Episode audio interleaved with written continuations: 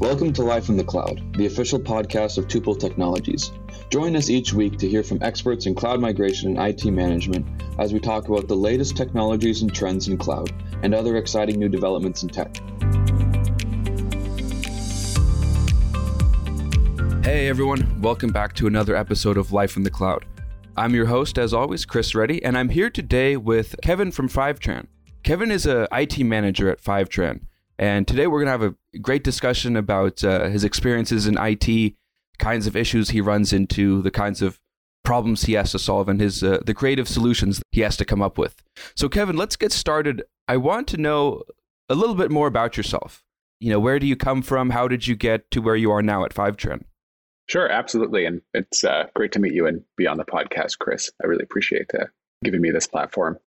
So I started in IT, gosh, probably four years ago for a healthcare company based out of Missoula, Montana called Consumer Direct Care Network. Just doing help desk stuff. It was a pretty good introduction to that world in which it was pretty traditional in the sense that there was a lot of on prem things, Active Directory, an entire Microsoft stack, all of that. From there, this tech startup ClassPass had actually moved into Montana in Missoula, where I was at the time. And through sheer luck, their recruiter was actually my neighbor, and they were having trouble finding an IT person that could tolerate Mac OS and uh, Apple hardware. I applied and um, I spent some time there, and it was a very formative experience uh, of my time working in IT and tech and all of that. So it was a great way to just learn how these kind of companies work, startups, that environment, how they're structured, what works, what doesn't work, and most importantly, companies that don't follow the old way of doing things with all of these kind of on-prem solutions, Active Directory, all of that. From there, they transferred me to the San Francisco office, which I was very enthused to come to and leave Montana for the Bay Area. I was tired of snow and the 10 month long winters. So, so with that, after being uh, here in San Francisco, the Oakland-based company Fivetran uh, had an opening for an IT manager, which seemed like a really good fit, and that's how I got here. And it's been about a year and a half since I've been at Fivetran. Cool, that's interesting. It's, it seems like you kind of got your foot in the door and then worked your way up. Well, previous to that, I was actually a English teacher in South Korea. Oh, no way. Yeah, which it, it seems like a weird transition from selling English to uh, working IT. But there's kind of a whole backstory there with, you know, they have really interesting uh, setups there in South Korea. You know, they had kind of held on to a lot of legacy software. And so at work, you know, we had like Windows XP past this expiration and expected to kind of make it work in the classroom. So what it did, it kind of motivated me to kind of figure a lot of these things out. And I ended up kind of building my own network at home, playing with Raspberry Pis, and that led me to doing the CCNA. And so even before I came back to the US, I had had like three certifications and courses under my belt from just self study. So that's interesting. Your venture into IT, so to speak, started much earlier when you were teaching English in South Korea. It sounds like it came out of uh, you know a problem you faced having to work with those legacy systems and in order to get them to work, you'd have to, you know, self study and uh, teach yourself some workarounds, things like that. Kind of. I mean, that's how it started. You know, we had this problem and they weren't going to offer me a solution. I was just kind of a lowly teacher. So just kind of game and had the time to figure out a lot of these myself myself and of course you know that was just the beginning then i thought it was really cool to you know host my own plex server install raspberry pi hole do all these different things take a Python course on data visualization, and it was great. And it felt like a much more natural fit than teaching. I mean, I loved it. It was great. And it surprises me still, I mean, four years later, how much of those skills were transferable into working IT and have actually been way more of an advantage than I ever could have imagined. That's interesting. That's definitely unexpected, but that's interesting. Let's talk um, more about what you do today at Fivetran. What kind of things are you responsible for? What kind of things do you do on a day to day basis? So at Fivetran, I run the IT team here globally. So we're distributed. Of course, we're all remote right now while we're still making plans to return to the office later this year. And so with that, we maintain, well, actually, we have two kind of driving forces for IT that all of the decisions that we do and all of the systems that we touch. And that's one, security and making sure that everything is secure and compliant. And two, making Fivetran a great place to work for our employees. So we have an emphasis on ease of use, accessibility, but also that eye to security so that we can continue to pass um, audits, feel secure in everything that we do. And everybody at Fivetran knows that we take it very seriously on both fronts.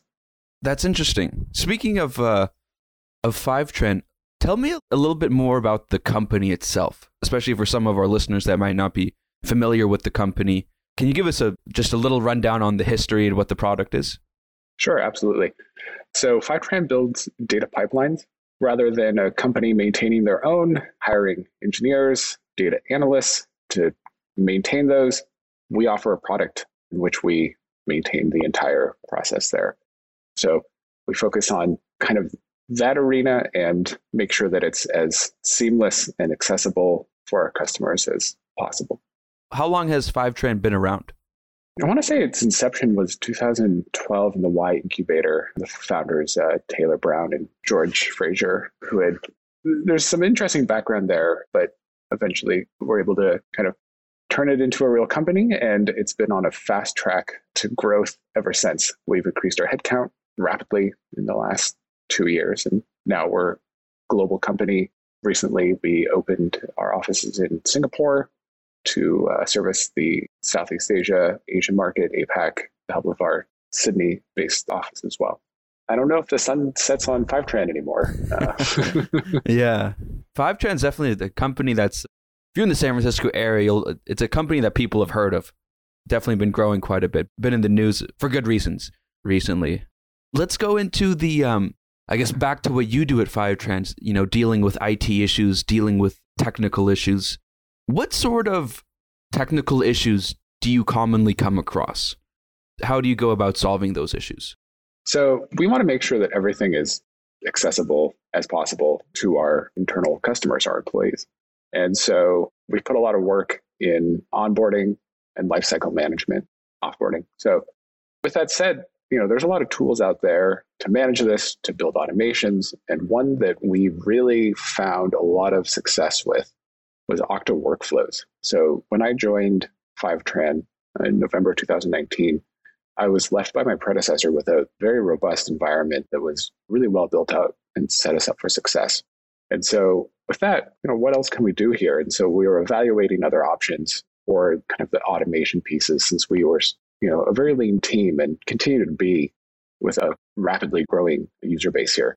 And so after taking a look at it, there's a tool for everything. And some of them are, are quite good and quite robust, but we didn't necessarily want to have to learn another tool or kick the tires of another vendor and do another security review. It made sense to just look at the tools that we have now and get the most out of them that we possibly could, right?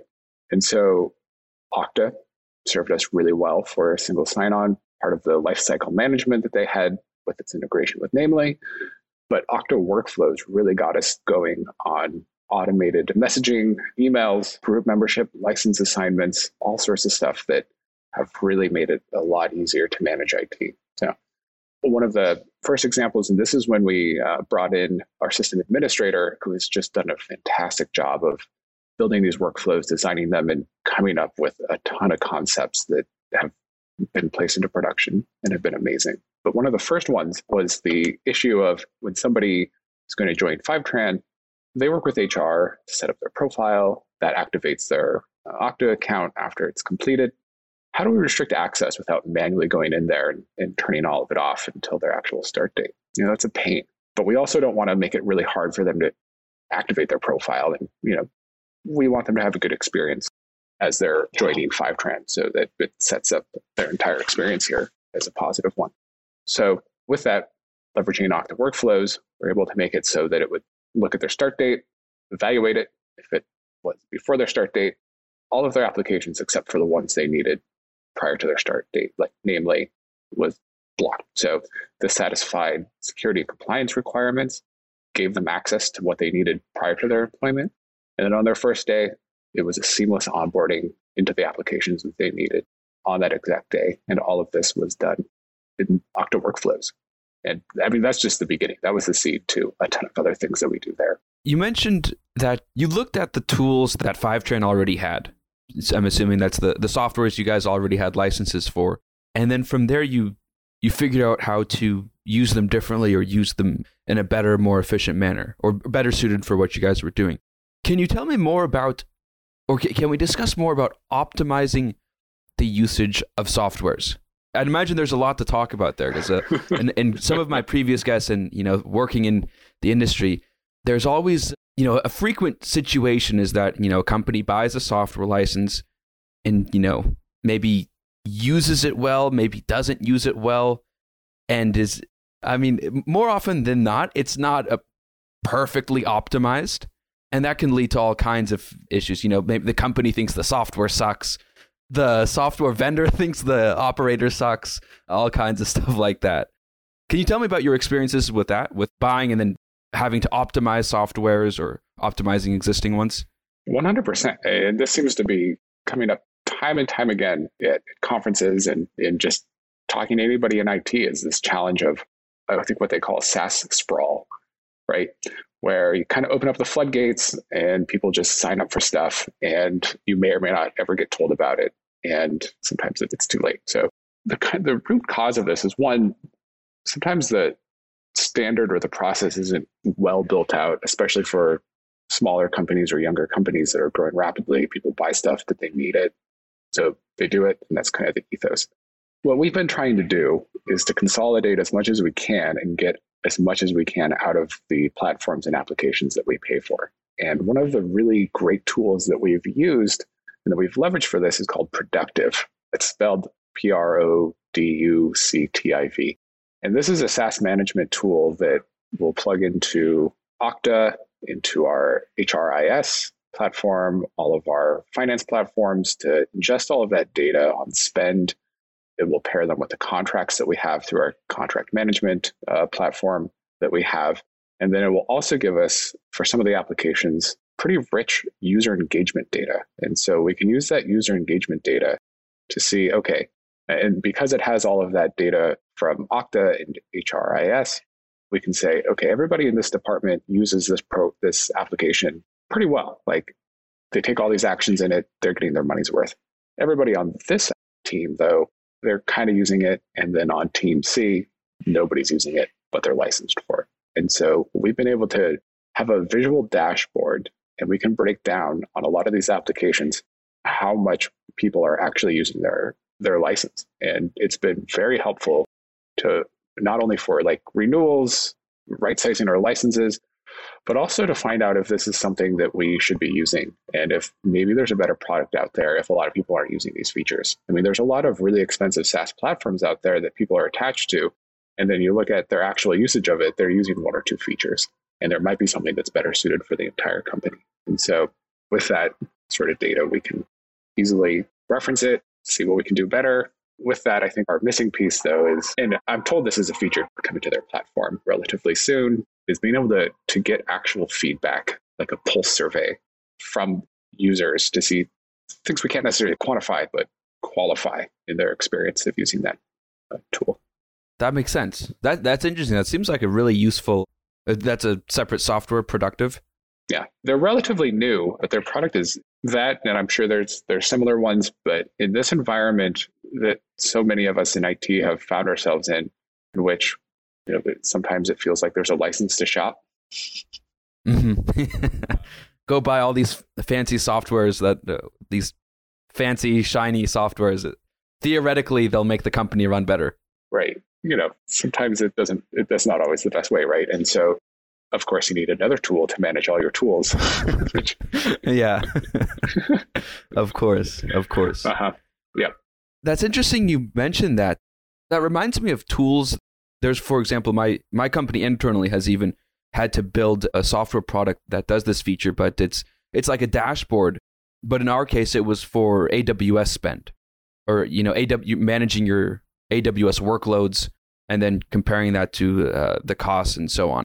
That's like a, a necessity because otherwise, if you're not like keeping track on the visibility of your AWS spend, for example, you'll unknowingly just run up a very large bill or something like that. I'm sure it'd be. This seems like it's the same concept for all your SaaS softwares, your SaaS tools.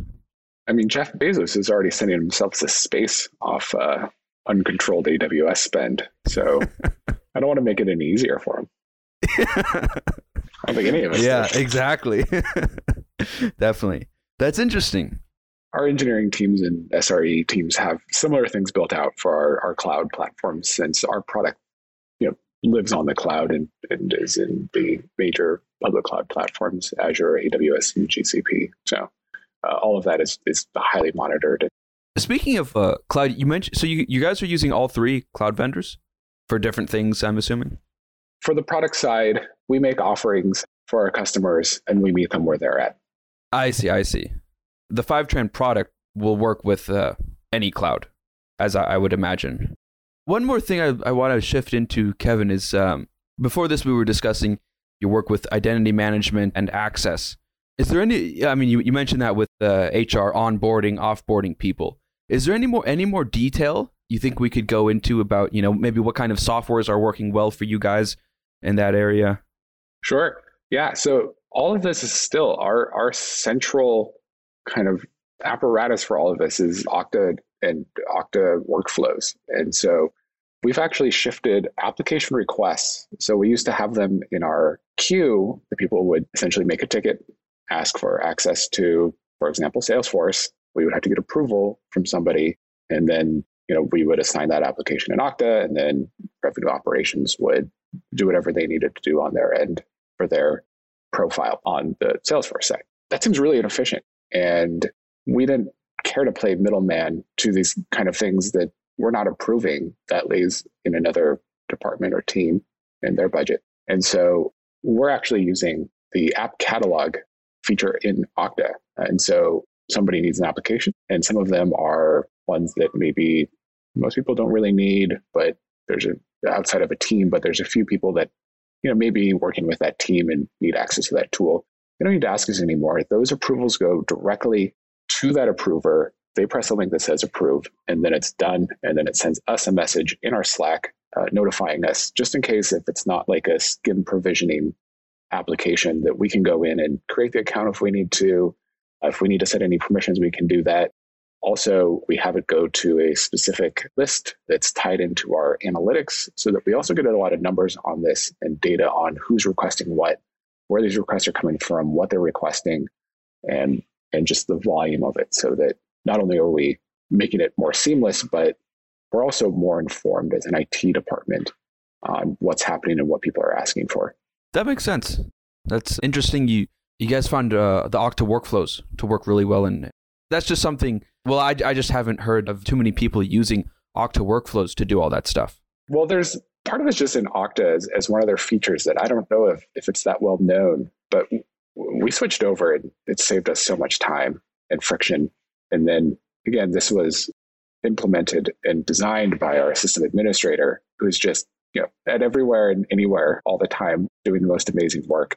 And so we've built on top of that and we thought, you know, okay, this is great that they can request applications directly in Okta, but we're still getting a lot of requests that people have uh, like group membership. And so whether that's a, a group in Okta that's a push group to a Slack user group or to a Google group, they need us because we go into the admin console, we assign them that group, and that group gives them access to another platforms group or to an application or you know, whatever. And then it, it using Okta workflows and the bookmark application in Okta, we can make those available to request in the app catalog now. So again, we set up an approver for that group, whoever that is in our company.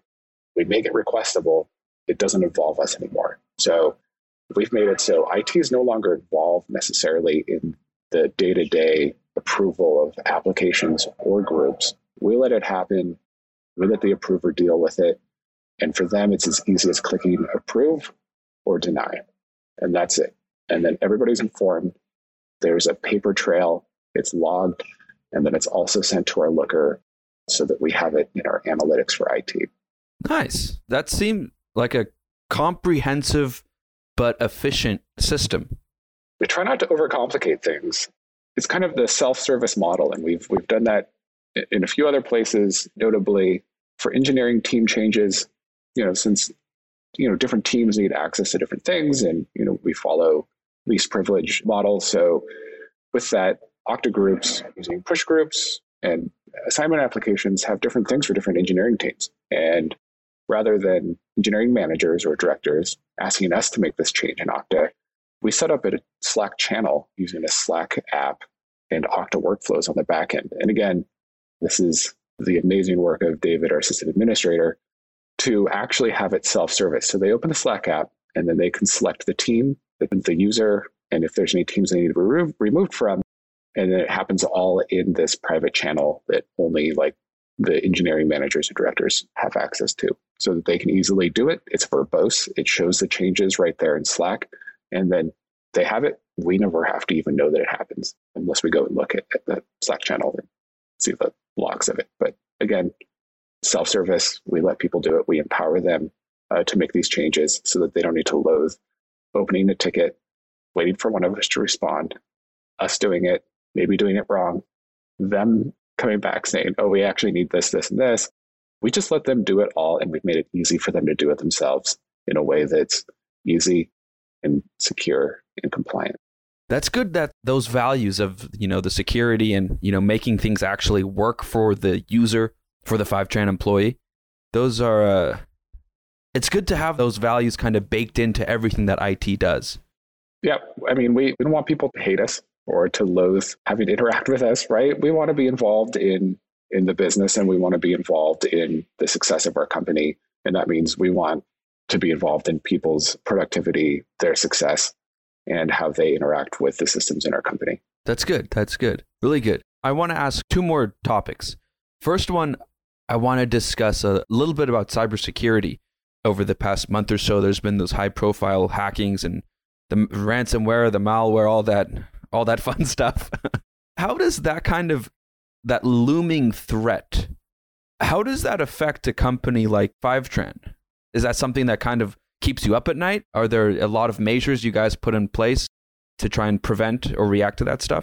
Yeah, I mean, it, for any company, especially a company that, that deals in technology and, and data, this is always top of mind. So at Fivetran, we take security very seriously. Our AppSec SRE and IT teams. We've been very fortunate to have prioritization of security in our company. Tom Conklin, our CISO, who joined last year at Fivetran, who has brought in an amazing amount of just knowledge and policies and everything else to Fivetran. So it's taken very seriously at Fivetran. It's at the top of the leadership, and we're definitely taking it very seriously. That makes sense. Now, does it keep me up at night? I don't know. I mean, it's like, do comets do, uh, or the earthquake we're expecting in, in the Bay Area every 100 years? Of course, but, you know, I guess that's life. It is just this looming threat. Staying up at night isn't going to reduce the likelihood of it happening. So, what kind of advice would you give to uh, maybe a, you know, let's say a, a smaller tech product company that deals with data and is you know let's say they're coming to you with the advice you know what kind of cybersecurity measures would, should we put in place? What would you yeah, recommend? Absolutely. I mean if we're talking about end users and end machines which you know your company is only as secure as your least responsible person when it comes to security right? It only takes one person. And so with that i would i would say harden your end your end machines. Those laptops uh, that people access your production systems on there's a lot of basic things you can do there to really mitigate a lot of your risk that can be done early. And the earlier you do it, the easier it is to make sure it's done right and that everybody follows it. So, one thing that I guess going back to Okta, maybe they need to start paying me or they could sponsor this episode. Um, is that they have this product device trust. And so I don't know if you're familiar with this or, or your listeners are, but device trust is basically a system in which that will either allow or deny access based on a sign on policy. So this prevents people from accessing production system on another like personal machine, or if a bad actor, for whatever reason, got somebody's credentials, including MFA, there's still the computer piece that people need in order to access platforms and applications within your work environment. So with that, I would say device trust, which you know you deploy using a MDM. We use Jamf here at Fivetran and think it's a great product. So between device trust, Okta and MDM. I think that's a really good start for any company that's looking to have some kind of control over their end machines. That's good. The final question is what's in the future for the company for Fivetran? Well, I guess I'll take a note from maybe our company drive, and that's to make elect- data as accessible as electricity. I mean, really, with that, we're growing. We're looking at you know other geographical regions to start entering into, making our product more robust and develop more connectors. However, I, I may not be the best spokesperson for this, as I'm not all that involved in the actual product of Fivetran, but we're growing and we're growing fast. And so I think we're on a really interesting ride, and I'm very excited to see what happens with Fivetran from the inside. That's very cool. Okay, one final final question, Kevin. Is there is there anything that I did not ask that you wished that I asked? Or any, anything else you want to cover? I mean, I think we got a lot of good stuff in as far as just like identity management and all of that. I think, you know, one thing that would have been interesting to talk about a year ago would have been everybody leaving the office to go work from home. You know, for some companies, I'm sure it was it was tough issuing everybody laptops, getting a VPN set up, and all those things accessible. But the future is remote work. The future is hybrid workspaces, and the future is the cloud. Yeah, absolutely. Well said. Well said. It seems like the moral of the podcast is Okta workflows. I was just at the Bay Area Okta user groups last night. They're still doing those virtually, and that was the the topic of discussion. They had some really interesting uh, examples there, and it seems like it's getting a wider adoption now than ever. So I'm excited to see that community develop and for people to be sharing their workflows, their solutions, and all of that in Okta workflows. Because if you're an Okta customer and you leverage Okta, there's no reason why you shouldn't be using Okta workflows. The, the thing is amazing. Interesting. That's good to know. All right. Thank you so much, Kevin. That's that's all we have time for today. But thank you so much for being here. That was a great conversation. Great information you have. Thank you. Appreciate it. We hope you found some value in this episode of Life in the Cloud. If something we said today resonated with you, please rate, subscribe, and download our podcast, and share this episode on social media with your network. You can continue the conversation with us on LinkedIn by tagging Kris Reddy at Kris Reddy. That's at K R I S R E D D Y in a comment or by sending a direct message. We look forward to hearing from you.